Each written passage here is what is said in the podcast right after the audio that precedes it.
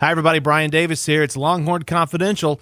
Longhorn Confidential is brought to you by Zaxby's. Satisfy your craving for hand breaded chicken and fresh made salads. Stop by your neighborhood Zaxby's today or order online at zaxby's.com forward slash podcast. Well, the regular season is over. Texas is 7 and 5. They have yet, yet to know uh, where they are going bowling, but uh, that has not prevented Texas coach Tom Herman from uh, organizing a serious coaching staff shuffle, sort of an, an, orange wedding, if you will, for you Game of Thrones fans. It was a big day Sunday. Todd Orlando, the defensive coordinator, uh, was dismissed, along with outside receivers coach uh, Drew Mehringer. Offensive coordinator Tim Beck uh, was also essentially. Uh, had the coordinator title pulled away from him. Not that that means anything because he hadn't been calling plays, but still, uh, Tim Beck does not look like he may not be uh, with Texas after the bowl game. And also, to Corby Meekins, uh, the inside receivers coach will also go from a coaching role to an administrative role uh, next season, presumably st- sticking with the team. So here I am with uh, Kirk Bohls and Cedric Golden, and boys, lots of changes yesterday. We knew changes were coming, and Ced, let's start with you coming t- to us from the palatial uh, Golden compound out in Peeville. Uh, you're calling in here because your helicopter couldn't make it to the studio today. but tell us, tell us your thoughts about what happened on uh, Bloody Orange Sunday. Man, I know that was a bloody, bloody Sunday. I, I, I'm going to get it right to it because we've already discussed this off the air. Uh, I didn't think he was going to fire his boy Todd Orlando. I didn't. I thought I thought that uh, Tim Beck would go and uh, a couple of underlings like Mehringer and and maybe Corby, but I did not think he was going to fire Todd Orlando. Uh, I don't know. I, I know the numbers say he should have, and no one's gonna gonna throw up a red flag and go why because they were so bad on defense. But Doug, I just thought he was going to give Orlando another year.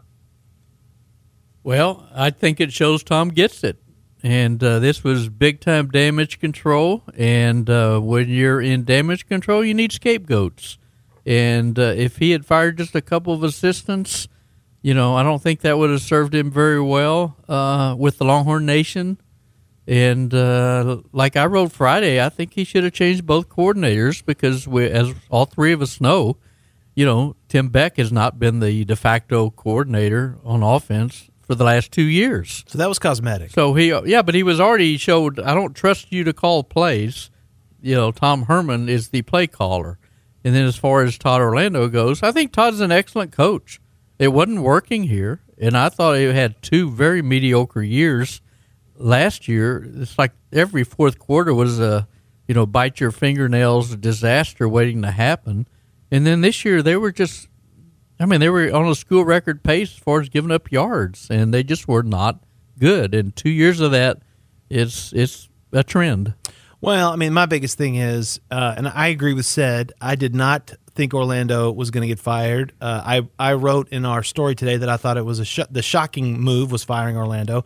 Kirk disagrees with that, and and I and I understand that, but just I just truly believed that when you looked at the injuries across the board in the secondary, um, that he was going to basically say uh, that Herman was going to basically say, "Oh well, everything was fine," and and it wasn't. But the fact that he did not, the fact that Tom didn't stand pat and stick with his guy. Let's be honest, that's his friend. Sure. He doesn't get the Texas job without Todd Orlando Probably Houston. Not. Probably not. Right? The fact that Tom Herman made this move to effectively get rid of both coordinators, that tells you that this head coach is taking this very serious. And he has to because uh, you know, if he hadn't, you know, I'm not sure if the anger level could have risen any higher than it already is, but you know, he's got the target on his back now. You know, we've all talked about his one get out of jail free card, and now he's used it. So, you know, we were talking in the office before we started the podcast is what would get him fired next year, and uh,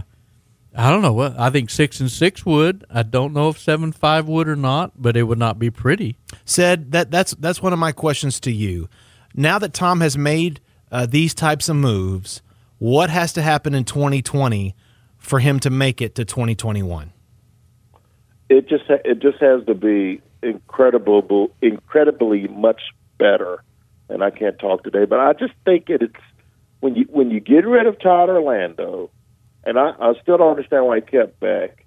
Um, you're going to pay Beck that kind of money to to just be uh, not the coordinator. So I think I think that Beck may go after the bowl game. But what it does is it just shines the spotlight even more on Tom Herman.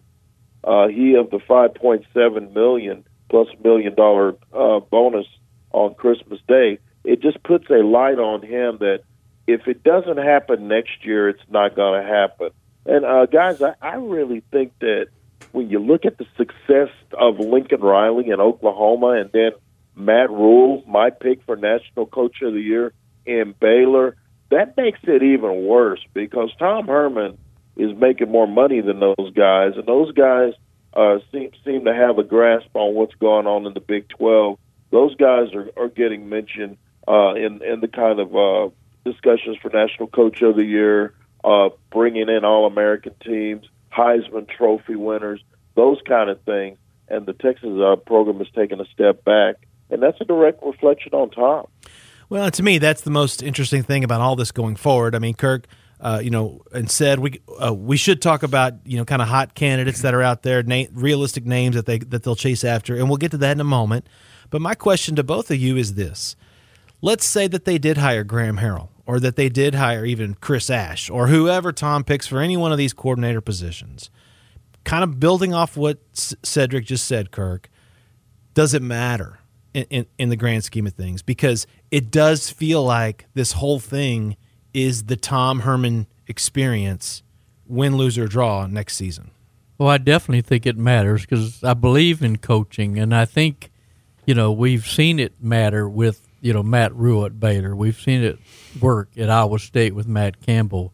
With Lincoln Riley, you could argue they're better after Bob Stoops. And who would ever have thought that? I mean, they're perennial get in the CFP every year, develop a quarterback into a Heisman Trophy, not candidate, but winner. And Jalen Hurts is probably, by most objective uh, measurements, would be top three or top four for the Heisman this year. Who does that three years in a row? It's about development. And that even goes back before game planning and play calling and what schemes you use. And we haven't seen the development of players because you can look at the NFL just a couple years ago. What was it? They didn't even have anybody drafted. You know, the first time in like 50 years. And we're not seeing, you know, the influx of a lot of NFL players. We see some mostly on the defensive side, a lot of defensive backs, but you don't see quarterbacks going to the NFL and starting and excelling. You don't see wide receivers, you know, excelling. Uh, you don't see running backs just, you know, tearing it up like a you know LSU and Alabama, Josh Jacobs, uh, Derrick Henry. So it's very important for development and recruiting, and they seem like they've got the recruiting down because they've had two third-ranked drafted classes, and this one's ranked what seventh. You know, so it's right like now, right headed, now. yeah, they're headed toward a top. So you have three top ten national recruiting classes, and you're still not winning. That's coaching development player development you know to what? me. I, I really, I'm glad you brought recruiting up because Matt Rhule said something interesting uh, today to the media. He said recruiting is not about rankings or recruiting services. It's about finding guys that can play. Sure. And Yep. we know Texas has guys who can play uh, based on what they did at the high school level. But you got to coach them up, and I, I'm surprised that that they haven't coached them up as well. Now, Sam Ehlinger, to me, uh, his improvement has been drastic. The coaches should get that credit. Devin Duvernay, the coaches should get that credit. But then, but then you have guys that that aren't as good as we thought they might be. So, uh, particularly defensively, when you when you look at uh, the third worst defense in the history of the school, that's Orlando. That's not good. Tom, that's not good. And Kirk, uh, I love what you said. I believe in coach. I do too, Doug, and it works both ways. Either you coach them, you can coach uh, average players to be good, or you can coach good players to be average. And I think Texas has been the latter this past year. That, you're right. That's the, been the biggest mystery, like the last 30 years at Texas. Why do they only have sporadic uh, signs of great seasons? You know, Mac owned the 2000s, and you know, if Colt McCoy doesn't get hurt, I think all three of us are probably thinking maybe Texas is Alabama. instead of Alabama being Alabama. But the last 10 years, they haven't won a Big 12 championship. They lose four games or more every year.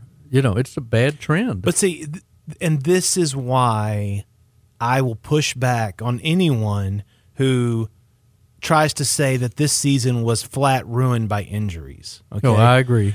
I mean, I, I will push back on, on those people all day long. And the reason why is this the injuries were concentrated in the secondary. There's no question about that. But the front seven remained healthy all year. The front seven that could not generate a pass rush from the defensive line. The front seven. O line was pretty healthy, too. Exactly. The offensive line Yeah. was healthy all season. Re- receiving corps uh, outside of Collin Johnson was okay. Running back, they had a running back had a terrible August, no doubt about it. But they had healthy choices, especially when Roschon moved. Roschon Johnson moved over uh, there, so they they were healthy in enough important positions that you cannot say injuries ruined the team. And and again, based on what you guys are saying, you don't have back to back third ranked recruiting classes and then turn around and go, oh well, everybody got hurt.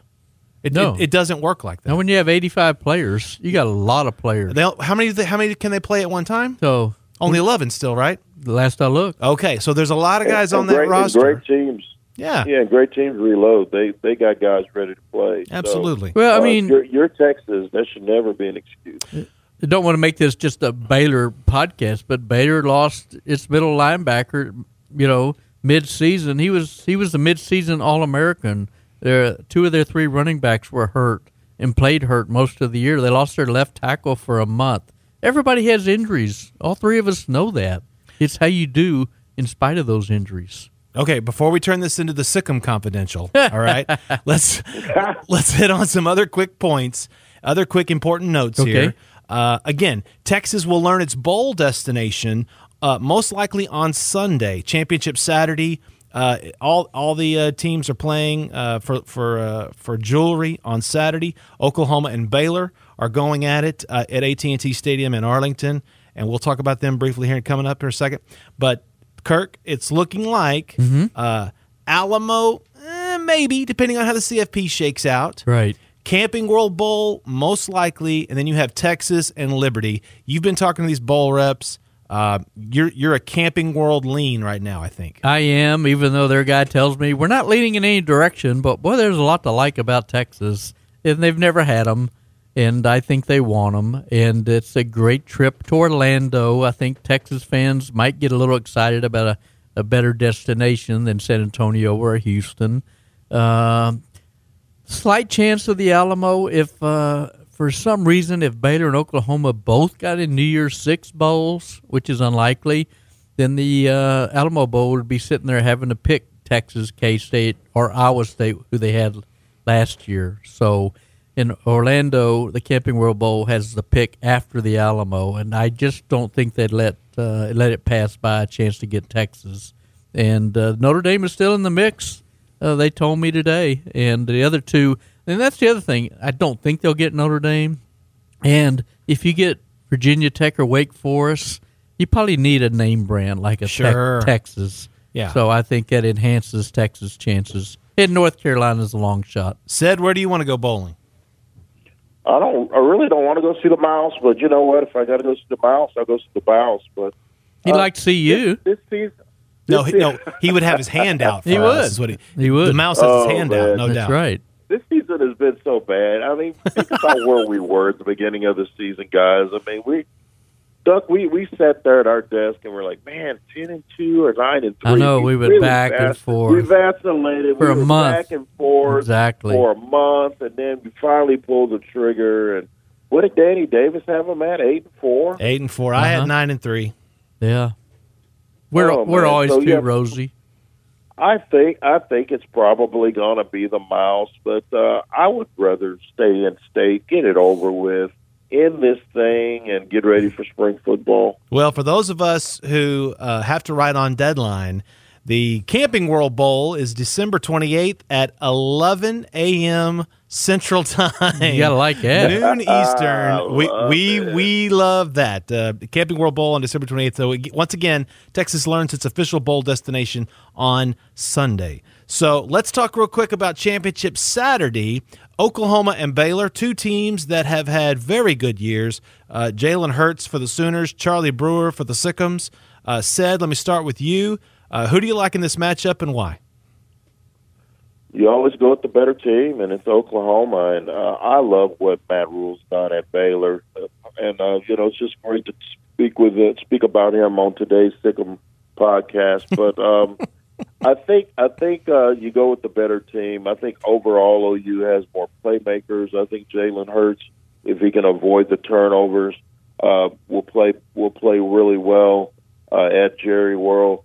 But uh, I I do believe it's going to be um, a lot closer. I don't think it's going to be any team up 28 to 3 at any point. If I'm Baylor, though, I'm kind of confident because you were up 28 3 on OU. So uh, it would be an interesting game, but I'm going to have to give the nod to the Sooners.